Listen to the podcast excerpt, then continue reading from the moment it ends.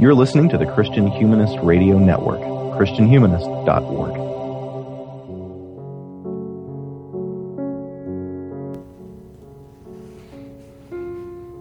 We believe in one God, the Father Almighty, maker of heaven and earth, and of all things visible and invisible, and in one Lord Jesus Christ, the only begotten Son of God, begotten of the Father before all worlds, light of light, very God of very God, begotten, not made, being of one substance with the Father. So the Niceno Constantinopolitan Creed declares, and so Christians have historically and ecumenically affirmed. But what are we affirming when we call God the Son begotten of the Father? And is that theologically coherent, biblical, essential? Yes to all three, argues a new book edited by Fred Sanders and Scott Swain.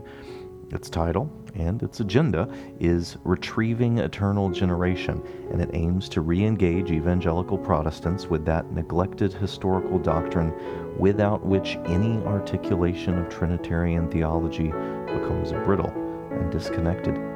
I'm David Grubbs, your host for this Christian Humanist Profiles, and today I have the pleasure of conversation with Dr. Fred Sanders, professor in Biola University's Torrey Honors Institute and co editor of Retrieving Eternal Generation, published by Zondervan. Welcome back to Christian Humanist Profiles, Dr. Sanders. It's good to be here, David. Well, before we zoom into the particulars of the essays in this collection, uh, we should make sure that our subject is understood. Um, often Christians misunderstand or misuse traditional theological terms, as when someone refers to the virgin birth as the Immaculate Conception, which, you know, is should be embarrassing, but frequently right. isn't. so, briefly, what are you saying is true when you affirm eternal generation? Yeah, eternal generation is one part of the doctrine of the Trinity it's um, a description of the relationship between the Father and the Son from all eternity. Um, so it, it's not explicitly about the the triunity itself, and that we're not counting to three, and we're not explicitly mm-hmm. including the Holy Spirit. But we're also not just talking about the Father or just talking about the Son. We're in that spot between them um, of their relationship. And since God is essentially and eternally triune, it means we're talking about it's kind of weird to say but sort of our best conceptual description of the structure of god. What hmm. what it is to be god is for the father and the son to stand in an eternal father son relation. Eternal generation is traditional language that goes sort of one step further conceptually and says that relation is a relation in which the son is from the father. Always has been never wasn't from the father uh, but it's also non-reversible. The the Father is not from the Son. The Son is eternally generated from the Father. Uh, the other word you hear associated with this a lot is begotten, the, the eternal begetting of the Son. Mm-hmm. And Latin equivalents like filiation or things of that nature. Yes, very very handy um, in other languages to be able to uh, say things like that. I'm often thrown back on the simple and not especially elegant English word from. Mm, yeah. uh, that when you when you really get down to the bare minimum of what we're affirming with eternal generation, it's fromness. Mm. Well, a lot of I the, te- the a lot I of the keep meaning to look it up and see if the OED thinks fromness is a word, but I, I haven't checked yet. uh, I don't know. I don't know. Maybe task for another day. Well, the title of the book is Retrieving Eternal Generation. So, what is retrieval? Did we did we lose the doctrine and need to find it again? Is retrieving it the same as defending it, or is that different? How does that yeah. work? Yeah, it's a good question. So, so first, just on retrieval itself, and then secondly on retrieving eternal generation. Re- retrieval is a mode of theology that looks to the past, um, not just because we think uh, there was a perfect golden age, and if only we could repristinate that, everything would be great again. Um, but it respects the sort of central lines of the achievement of classical Christian doctrine um, and uh, tries to operate with those classical categories and arguments and concepts and interpretive styles of the great tradition of theology um, in order to do constructive systematic theology today in our own time. So, uh, the late John Webster talked about theologies of retrieval, um, sort of in contrast to critical theologies, which wanted to, which were mainly concerned to test Christian doctrine for accuracy, um, or to revise Christian doctrine in light of contemporary concerns. So instead of those critical or revisionist modes, he said, um, really some of the best work is to be done in retrieval theology. Hmm. And then just last year, um, Darren Sarisky edited a, a large and uh, impressive book on theologies of retrieval. Um, and one of the things Sarisky's book, I think, documents really well is this is not one particular club or school of thought. It's a mode of theology, theologizing that is pretty broad and diverse in contemporary thought. Hmm. Yeah. So yeah. that's retrieving in general, and then with eternal generation, um, course, anytime you say retrieve it, it's it's a sense that the doctrine is um, maybe poorly confessed in our own time. Mm. Uh, I'll just say from an evangelical perspective, um, in the sense of someone who attends the Evangelical Theological Society meeting every year and hears a lot of papers and reads the abstracts for all the other papers and kind of sees what's going on in the evangelical theological world. Um, there was a period of time over the last decade where seems like every year I'd go to the conference and there was at least one paper questioning whether eternal generation is in fact a biblical doctrine so expressing doubts or, or hedging things a little bit, um, and and maybe arguing. Uh, th- there was a tendency to argue that we could be Trinitarian and biblical, but not have to affirm this doctrine of eternal generation. Um, so these papers came together actually as ETS papers, where a group of us uh, on the Trinitarian theology consultation decided we would devote a few years to papers investigating the doctrine of eternal generation. Hmm.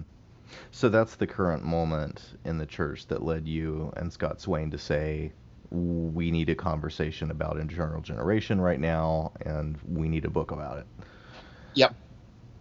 Cool. Yeah, it's always kind of that question of has anyone uh, so i keep hearing a steady drip drip drip of people saying i'm not sure if that's a real bible doctrine or if it's maybe just a piece of the tradition that's optional for us Mm-hmm. Um, so we decided someone needs to do something loud, smart, and in public, uh, celebrating and defending this doctrine. So those papers and then um, uh, this volume really came out of that intention. Was the uh, the kerfuffle um, uh, last year? Uh, I think it was last year uh, about the notion of the Son submitting to the Father in eternity. Is that in part of this conversation or adjacent?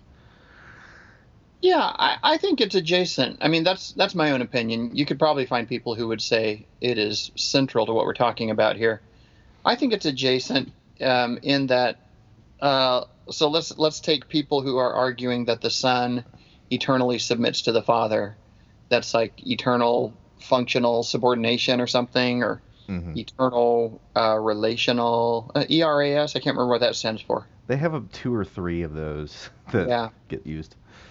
Yeah. So whatever those views are, um, those are uh, charitably considered. Those are attempts to answer the question: What is the distinction between the Father and the Son? Mm-hmm. Which is a, actually that's a great question. The Father is God and the Son is God. So there you find yourself with the hard problem of saying, well, how aren't they each other? Um, that EFS, ERAS, eternal subordination uh, movement of thought is an attempt to say, well, maybe one eternally submits his will to the other. Like maybe there's a command and obey structure in God, and that's what is the distinction between them. Meanwhile, if you go over to the great tradition of Nicene theology, pro Nicene theologies, and ask them, well, what do you say the difference between the Father and the Son is? Uh, the answer was always eternal generation. So when I say these two doctrines are adjacent to each other, what I mean is if you don't have a good doctrine of eternal generation sort of running in your Trinitarian theology and satisfying you more or less about the distinction between the Father and the Son, then you will go off looking for other doctrines to do that work. And I think to a large extent that that eternal subordination doctrine was offered as a an alternative doctrine. And of course, some of the people who teach it um, uh, deny eternal generation, or at least say it's not well well attested enough biblically to be sort of a, a weight bearing wall in our doctrinal theology. So, speaking of this weight bearing wall, um, your volume shores it up from a number of disciplinary approaches uh, biblical studies, hermeneutics, historical theology, philosophy, even. Um, I'm, I'm still not entirely sure I understand that essay. uh, what role do all of these es- uh, disciplines play in a more full orbed understanding of eternal generation? Yeah. Well, it's pretty important to get the foundational stuff down first, and that mm. is the, the biblical revelation. So, uh, a, a big chunk of the book is devoted to the biblical case. Um, in fact, even when we sort of turn and start talking about major historical figures from the history of theology, we kind of turn towards them with a history of interpretation kind of a lens. Um, so I think about Lewis Ayres' uh, chapter on Origen is it's really about ways of reading the Bible. Um, uh, so so that's that's the main thing. Once that's foundationally established, then um, then you can turn to the historical figures and see how this has looked in different theological idioms and cultures down through the centuries. Um, and then finally, the um, we wanted to make sure to include some philosophical work. Um, uh, and uh, yeah, so Mark Makin wrote a chapter for us, um, you know, in that mode of philosophical theology, explaining if you think this doctrine has a contradiction, uh, then you are proposing a defeater, and now I will propose a defeater for your defeater. That you know that kind of mode of working. Mm-hmm. Um, um, and also, uh, though Mark is heavily invested in one particular thought project that might be a good model for how to conceive of eternal generation, he um, he instead sort of canvassed a number of options, um, any of which uh, can stand critical scrutiny yeah, I, I, appreciated the the work that that was doing in the volume, even if I was not always necessarily following the argument. I I was I was glad that he was scratching the itch, even if I could not. yeah, we tried to label the chapters really clearly so people could know, um, you know, which ones to dip into. Well, I I, I appreciated the. Uh, I, I am I definitely st- stuck much more with the biblical and historical ones, though I did read it all. I I, I, I, was a good student. I did all the reading.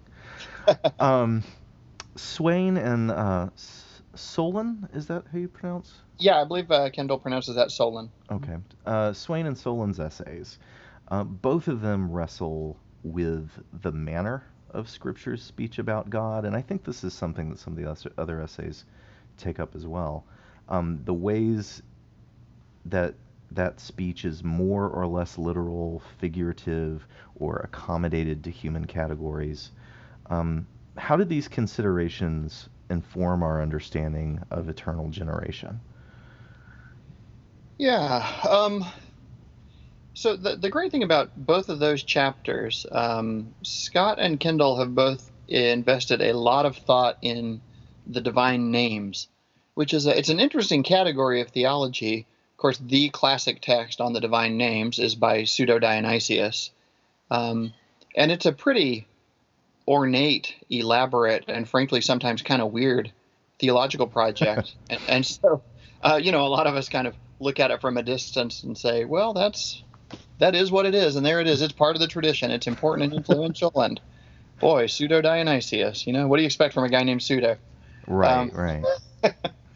Um, but both Scott and uh, Kendall have really engaged that divine names tradition uh, uh, really deeply, and it's been helpful for me to realize before they get into all that talk about um, literal, figurative, accommodated, etc., to realize, oh yeah, what we're talking with is the raw material of understanding God's self-revelation. That is, mm. God's own self-naming.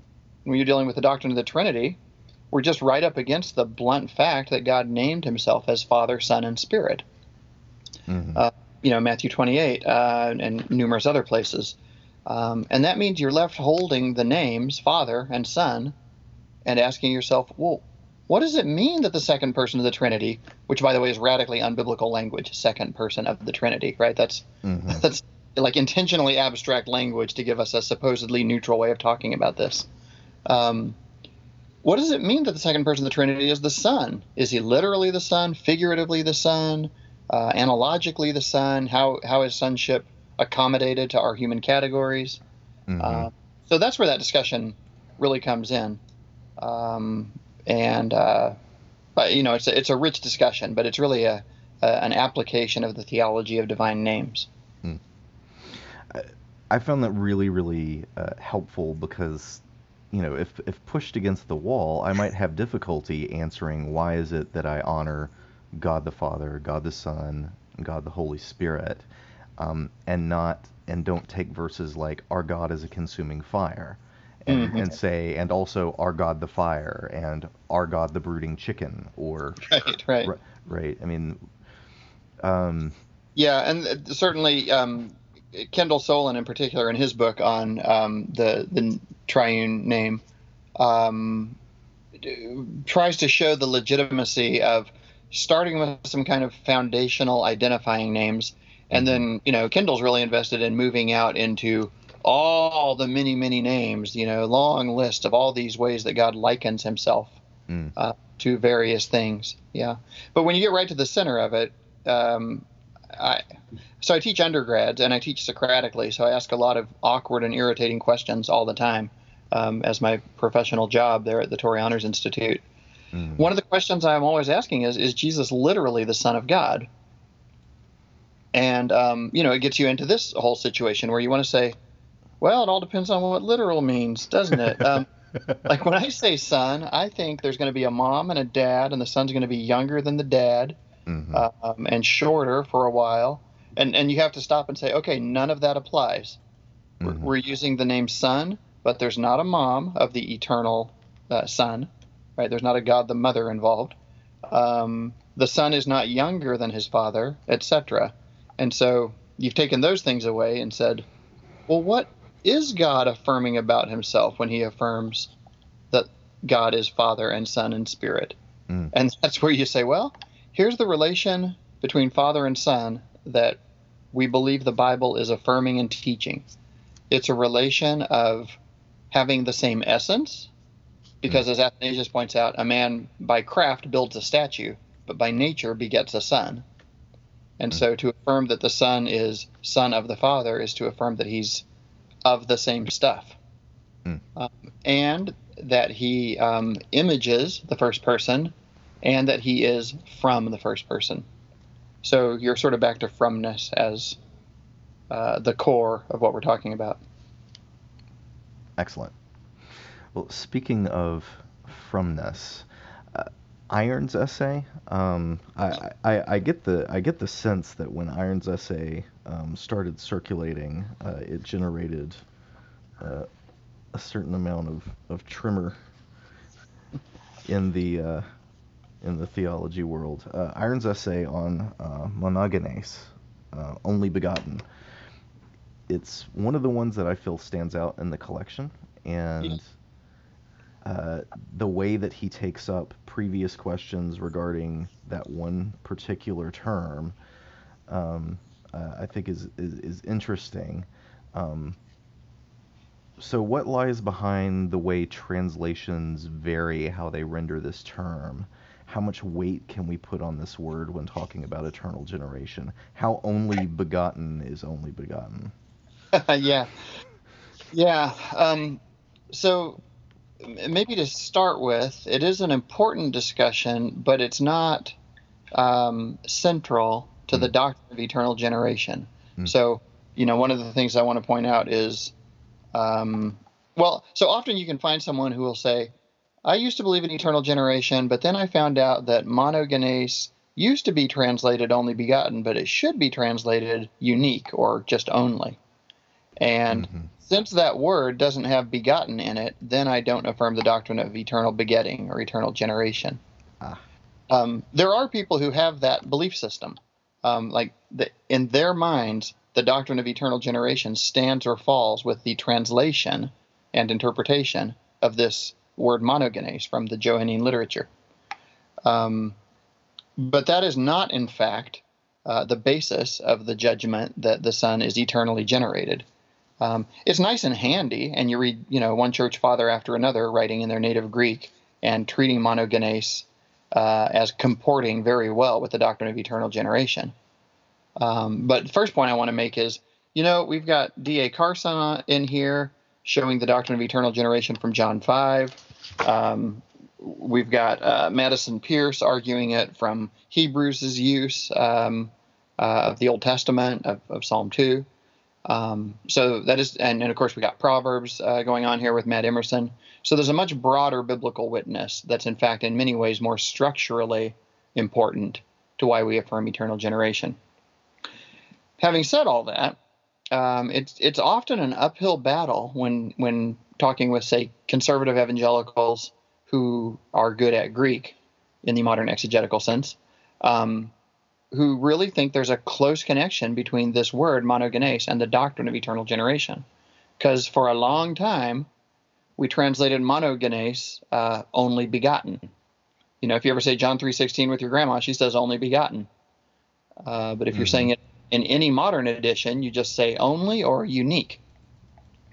The the begottenness has kind of vanished away from our translations. Mm-hmm. Well, it vanished in the 20th century, and there's a strong consensus uh, for translating the word only or unique. Now, I'm a systematic theologian who is just good enough to be dangerous with actual exegesis. uh, so I think it would be unseemly for me to go up against a strong consensus of contemporary exegesis. Um, and, you know, including all these committees of brilliant people who work on Bible translations. You know, like every time I'm holding an English translation and second guessing it based on my knowledge of the Greek, I have this out of body moment where I think, am I really, am I really likely to be seeing more in the Greek than a room full of experts saw when they produced this translation?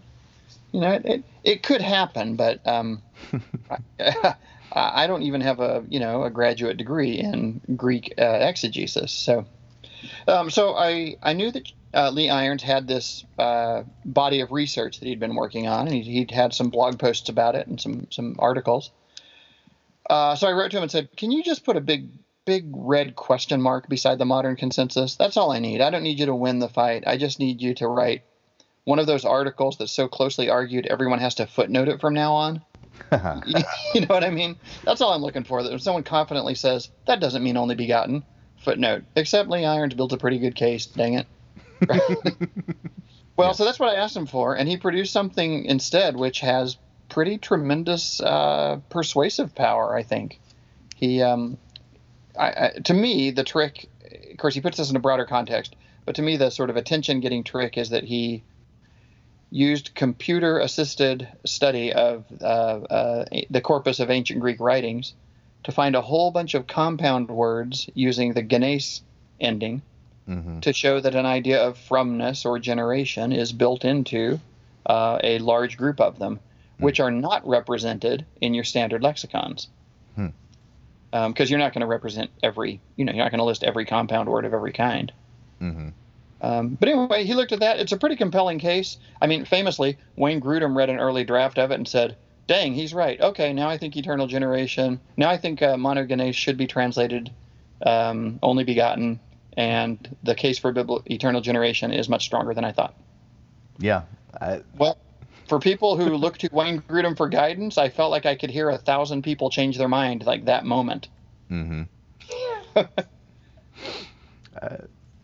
yeah, I I, I was uh, sort of paying enough attention to this conversation as it was going on that when that moment hit, I was like, okay, I need to I need to find out what that guy wrote. so when I when I got to that essay, it was um, I don't know it it felt a little bit the way uh, I suppose one feels when they visit like a Civil War battlefield or something, and you're like something important happened here. yeah. Well, the the the essays of Emerson and Carson, Matthew Emerson and uh, D.A. Carson, in particular, are concerned um, not only with the exegesis of particular passages, Proverbs 8 and John 5:26, um, but also with the very practice of exegesis itself, um, what it can do, what it can't do. I really appreciated both, but seeing Carson's really cautious, close reading alongside um, what feels to me as a modern reader a very sort of freewheeling patristic mode um, made me wonder whether retrieving eternal generation also means retrieving patristic and medieval hermeneutics. Can can we re, can we retrieve this doctrine with Carson caution, or do we need do we need new modes? yeah, yeah, that's a good question, and of course you, you're kind of sketching, you know, using Emerson and Carson as as symbolic figures, um, kind of sketching a divide between like theological interpretation of Scripture on the one hand, which can seem pretty underdetermined and freewheeling and associative, mm-hmm. uh, with sober grammatical historical exegesis as represented by D.A. Carson. Um, and so that, yeah, that is really kind of the lay of the land out there. Um, uh, and I, I, should just confess that D.A. Carson kind of functions in some ways as my exegetical superego. Uh, whenever I'm whenever I'm making an argument, you know, from my own attempts at exegesis, when I'm trying to be a good boy and look at the original languages and see what's happening there, and um, I always have in my mind some future edition of exegetical fallacies. Yes um, you know, with footnotes about me in it.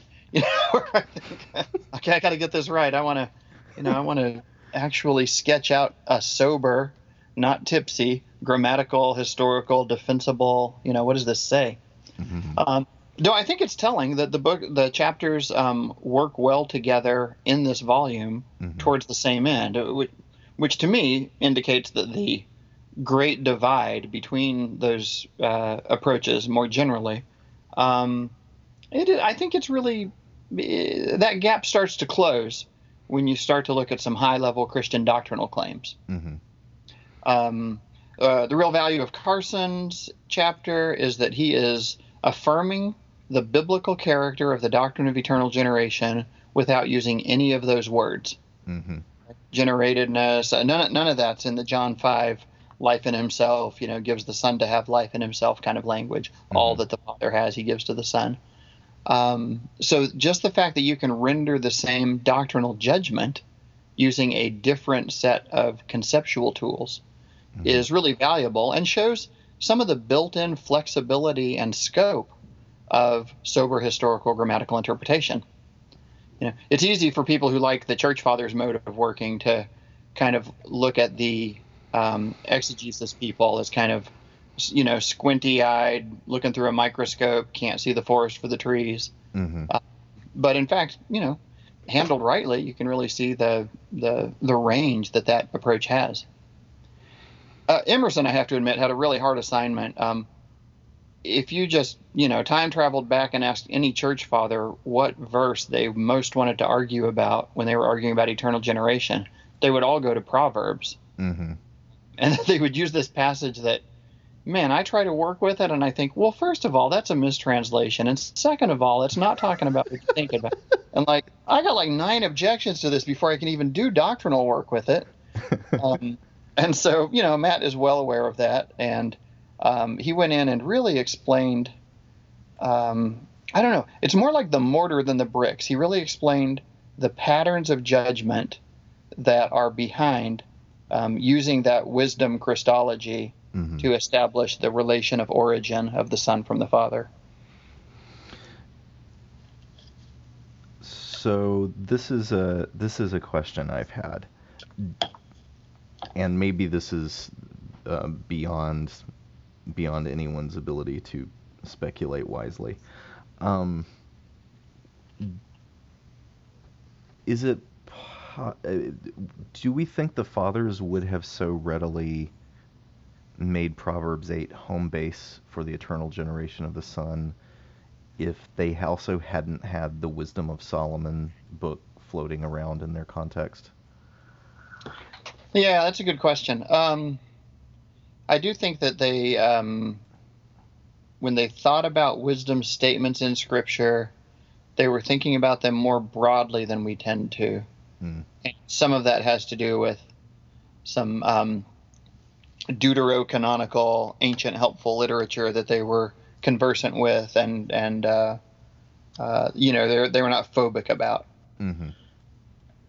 Even if you know from from way on back, you've got church fathers saying that well those books are really in a different category, aren't they? They're the anti-legomena books that uh, what's his name Eusebius mentions in a canon dis- discussion. Mm-hmm. Um, yeah, it's a good question. I mean, in general, my rule of thumb for reading the church fathers is I try to be cross-cultural about it Mm-hmm. and you know I have I try to have this intercultural moment where I say, my people uh, do things this way. We we break things down to clear units of meaning and see how they are related in specifiable ways. You know, in in Mhm. public, good lights. Um, but this place that I'm visiting, this patristic world, they don't really break things down into discrete units like that. They are always um, thinking holistically in ways that that's just not my intellectual culture. And um, so, for instance, you know, just like all the sciences used to be under the heading of natural science, and then each one, as it got, you know, a ramified tradition of inquiry and some funding, broke off and became its own science. Yeah. Uh, similarly, when you read a book by one of the church fathers, you kind of want to shelve it on your on your bookshelves as either doctrinal theology or sermons or Bible commentary or spiritual formation literature, and generally they simply will not go into those categories. Mm-hmm. Uh, the church fathers are always doing everything at the same time. Yeah. And you know that's got its pluses and minuses. I, I really mean it when I say it's an intercultural moment where I say. I'm not going to try to write a series of sermons on John, in which I also creatively develop my own Trinitarian theology and do pastoral formation. But I'm glad Augustine did. Yeah. I mean, I sometimes wonder whether, if given the opportunity, uh, if some of those fathers couldn't have, I don't know, the, the way math class puts it, couldn't have shown their work Yeah, in a more careful kind of way if, if, if asked to do it, but it wasn't, it wasn't a thing they were asked to do. Um, this is kind of a this is kind of a side note, but you Yeah. know, often uh, something like the Scarlet Cord of Rahab gets, um, which you know is kind of a patristic commonplace, gets Yeah. uh, presented as well. You know, obviously this is this is goofy. That's not in the biblical text, but if you go back to uh, Justin Martyr's reference to that, he explicitly connects it historically to the symbolism of the Passover, mm, which makes a historical argument yeah, for why why Jews in the moment might decide, hmm, how can we signify the house not to be destroyed in coming judgment?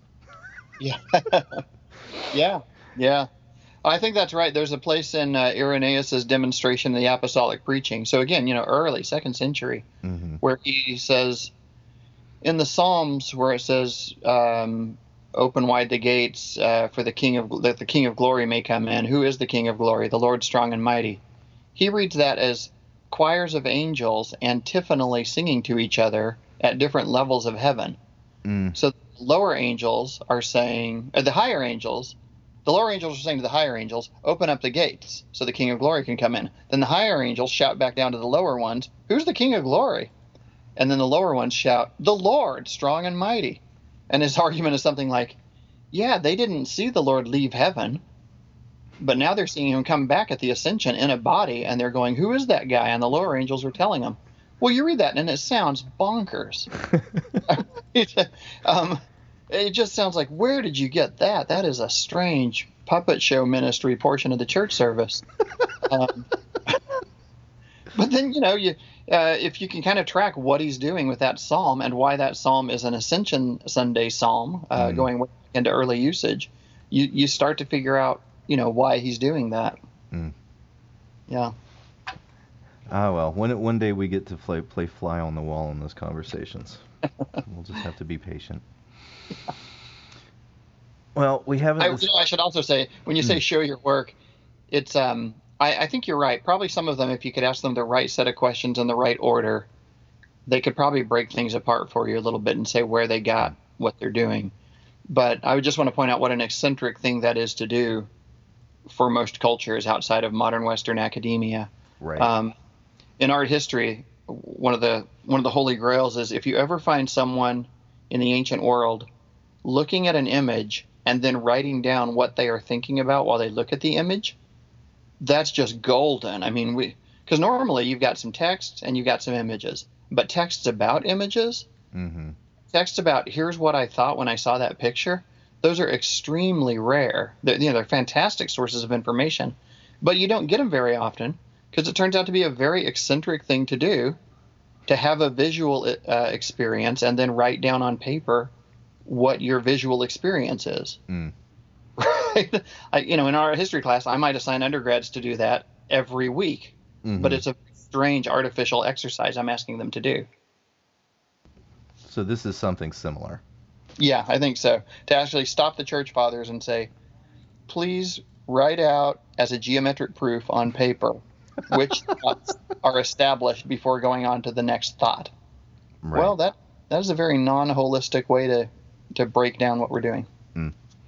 I'm reminded a little bit of uh, uh, this has been years ago, but um, uh, Kevin Vanhoozer's uh, l- paper about uh, N.T. Wright and talking about N.T. Wright flying on interpretive angles um, beyond the reach of mere exegetes.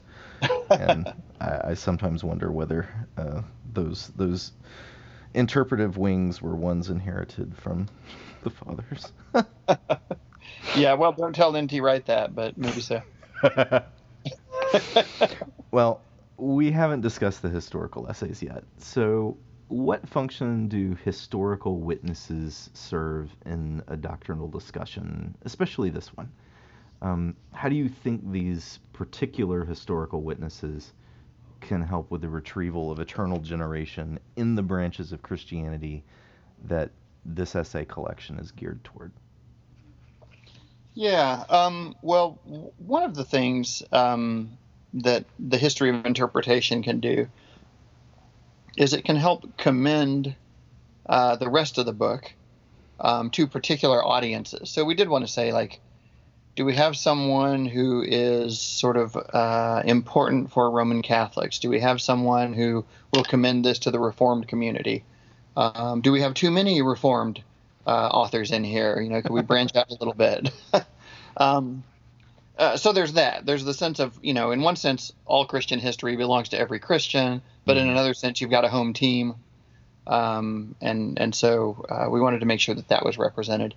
Having said that, once our commitment was to have something like half the book be the biblical case, and and for that to be foundational, it really meant we were extremely limited on what we could do in the history of interpretation. Um, you know, you could put someone in here from every century because this is a this is a classic consensual doctrine. Everyone has affirmed eternal generation, and they have all affirmed it in fascinating, distinctive ways. Hmm. So I think, like, to not have there, there are a number of authors you can name where you could blame us and say it's just criminal that you don't have X in this book. Right. Like, yep, no Aquinas in here, huh? That's criminal. Um, you know, you could just you could just go down the list. It's ridiculous some of the figures we left out of here.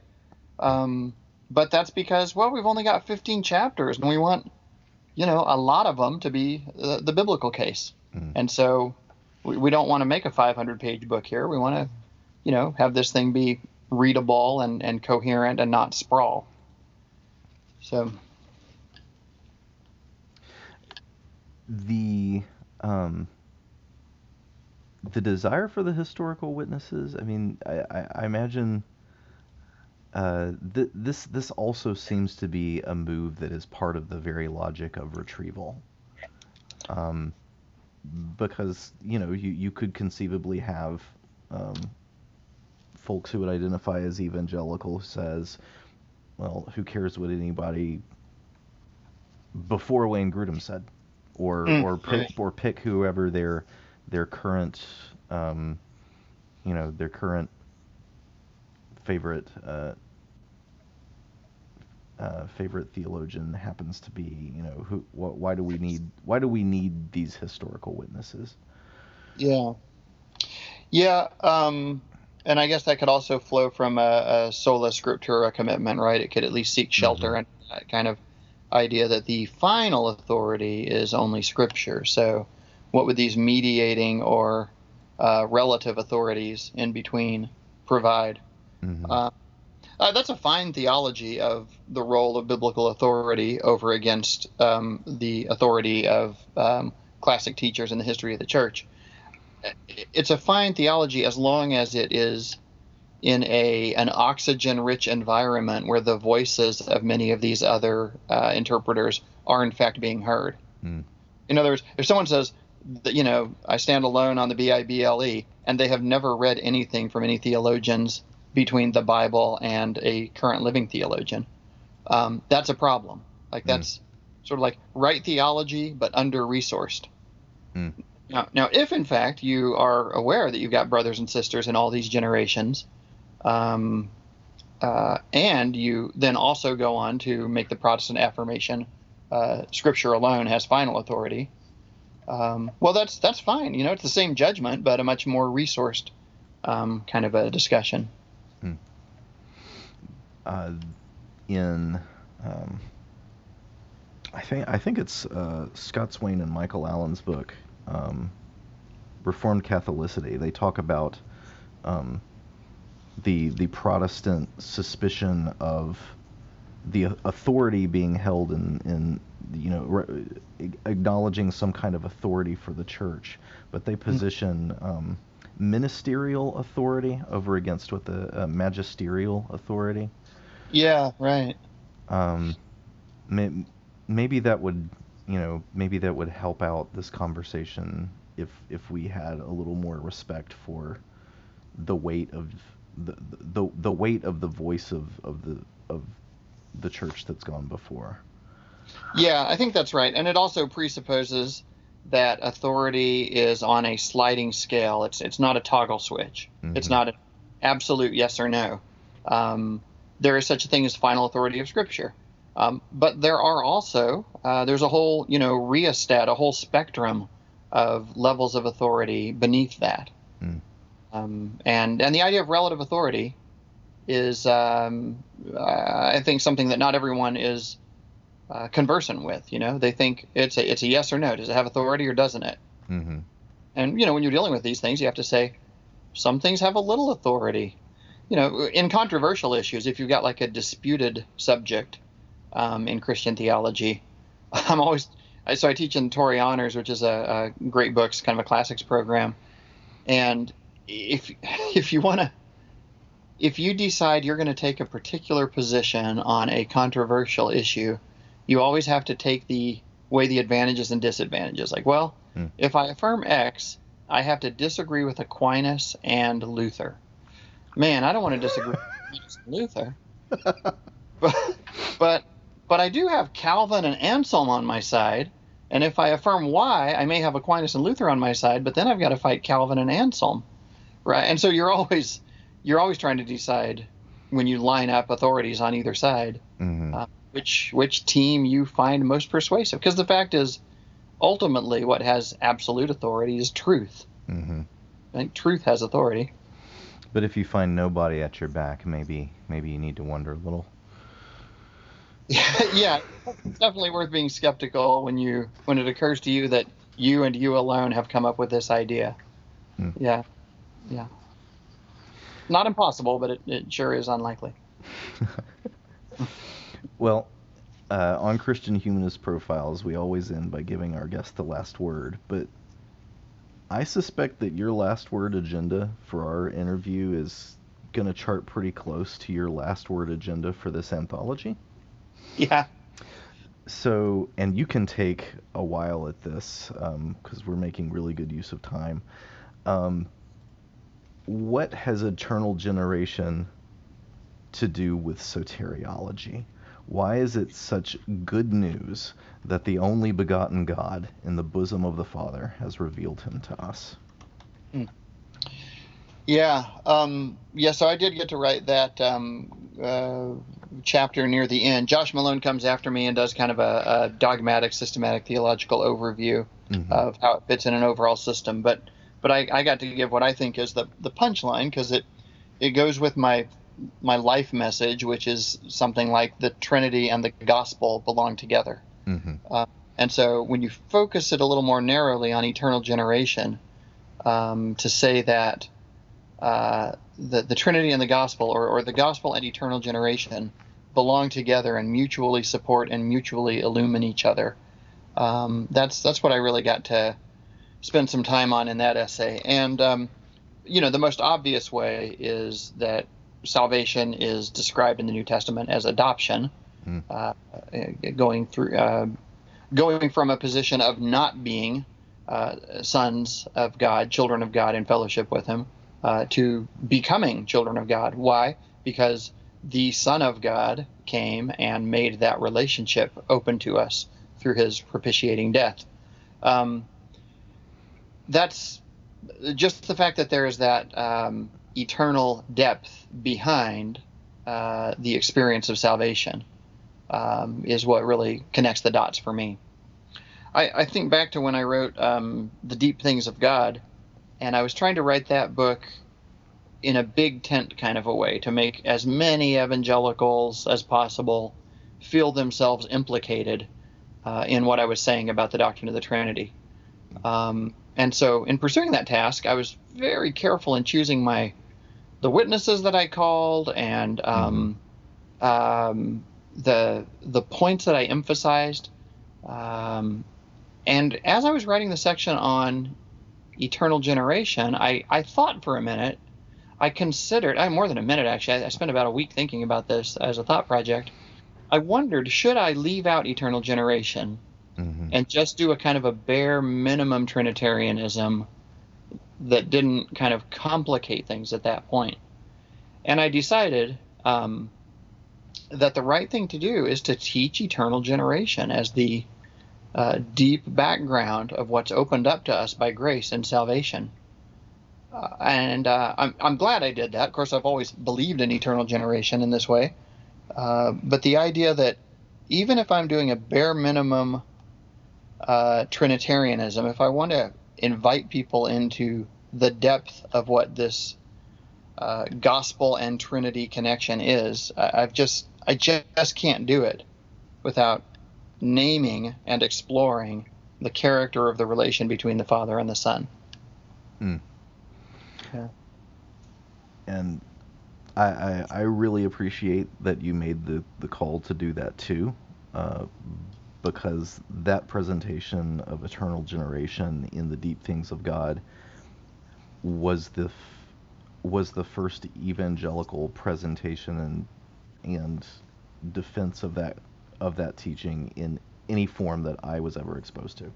Mm, yeah, nice, nice. um, and and it rocked my world. Um, yeah. Well, you know, without it, without it, if you think about what a bare minimum Trinitarianism is, like a mere Trinitarianism, Mhm. you end up with something about threeness and oneness. Um, you know, sort of the way the Athanasian Creed sketches it out. You know, the, there's um, the Father immortal and the Son immortal and the Spirit immortal, but there aren't three immortals. There's one immortal. So there's this three-one dialectic, Mhm. which is not prominent in Scripture Mhm. Like I, I, totally affirm the you know the three persons in the one being obviously. But when i affirm that i am not going along the lines of how scripture itself presents the doctrine. Mm. in fact if you go with a bare minimum kind of mere trinitarianism you've got to get into the relations. And the way to get into the relation between the father and the son is to develop it you know along the lines of the divine naming so that you get eternal generation Instead of having three unlabeled entities who maybe at some point drew straws to decide who goes. right. And I actually think that's some of the genealogy of why um, Trinitarianism seems so abstract and unrelated to us. Because if the main thing you associate with it is three and one, hmm like if that if that's where your thought, your mind, your heart goes, you think, oh, okay, so then of course you're going to start looking around your experience and try to find threes.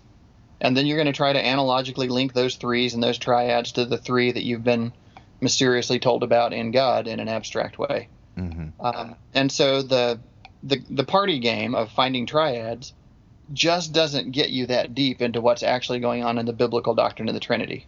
Mm. It's, it's not so much wrong as it's just, I think everyone can tell it feels irrelevant. And that's why, for a lot of people, the main thing with Trinitarianism is to figure out, but why does it matter? Mm-hmm. And so my goal is always to get behind that and say, well, if you're getting it from Scripture and according to the great tradition, um, you, you will find that why does it matter is a question that has already been answered. Hmm. It's not your next step after you establish the doctrine. Hmm. It, it's it's cooked in. Yeah, we, we knew that it mattered before we understood it. Yeah, yeah. So the question, what does the doctrine of the Trinity have to do with me, is a peculiarly modern question that follows from a peculiarly brittle presentation of what the doctrine is. Hmm. Yeah, go go go read the Upper Room Discourse. right. Yeah, is it Sinclair Ferguson who said it's kind of peculiar that on the evening before the entire world collapsed on their little movement, what Jesus thought was a good idea was to s- spend the evening explaining the Trinity to them in a small group. Yeah. Well, I have really enjoyed this conversation, sir. Thank you for uh, uh, agreeing to come on to Christian Humanist Profiles for this, the, the fourth time. Wow, I'm gonna get the Paul Simon Award or something here. well, you're you're you're now uh, you're now tied with uh, NT Wright. So All right, well that is elite company. indeed, indeed it is. Well, dear listeners, I hope that you have enjoyed our conversation as well. Alas, that is all we have time for. Uh, if you'd like to give us feedback, you can send that to uh, Christian Humanists, uh, the, the Christian Humanist at gmail.com. You can also post on the show notes to our blog, ChristianHumanist.org. When those post, you can also leave us re- reviews on iTunes. Uh, we've been talking uh, to Dr. Fred Sanders about his book, uh, Retrieving Eternal Generation, which he, he edited along with Scott Swain, and which features excellent essays by a, a variety of really good scholarly authors, published by Zondervan. And there will be a link to that book uh, in the show notes. In the meanwhile, Christian Humanist Profiles is a podcast on the Christian Humanist Radio Network. Kristen Philippic Brit, uh, is our press liaison. Britt Stack is our audio editor. Be listening for the next Christian Humanist Profiles.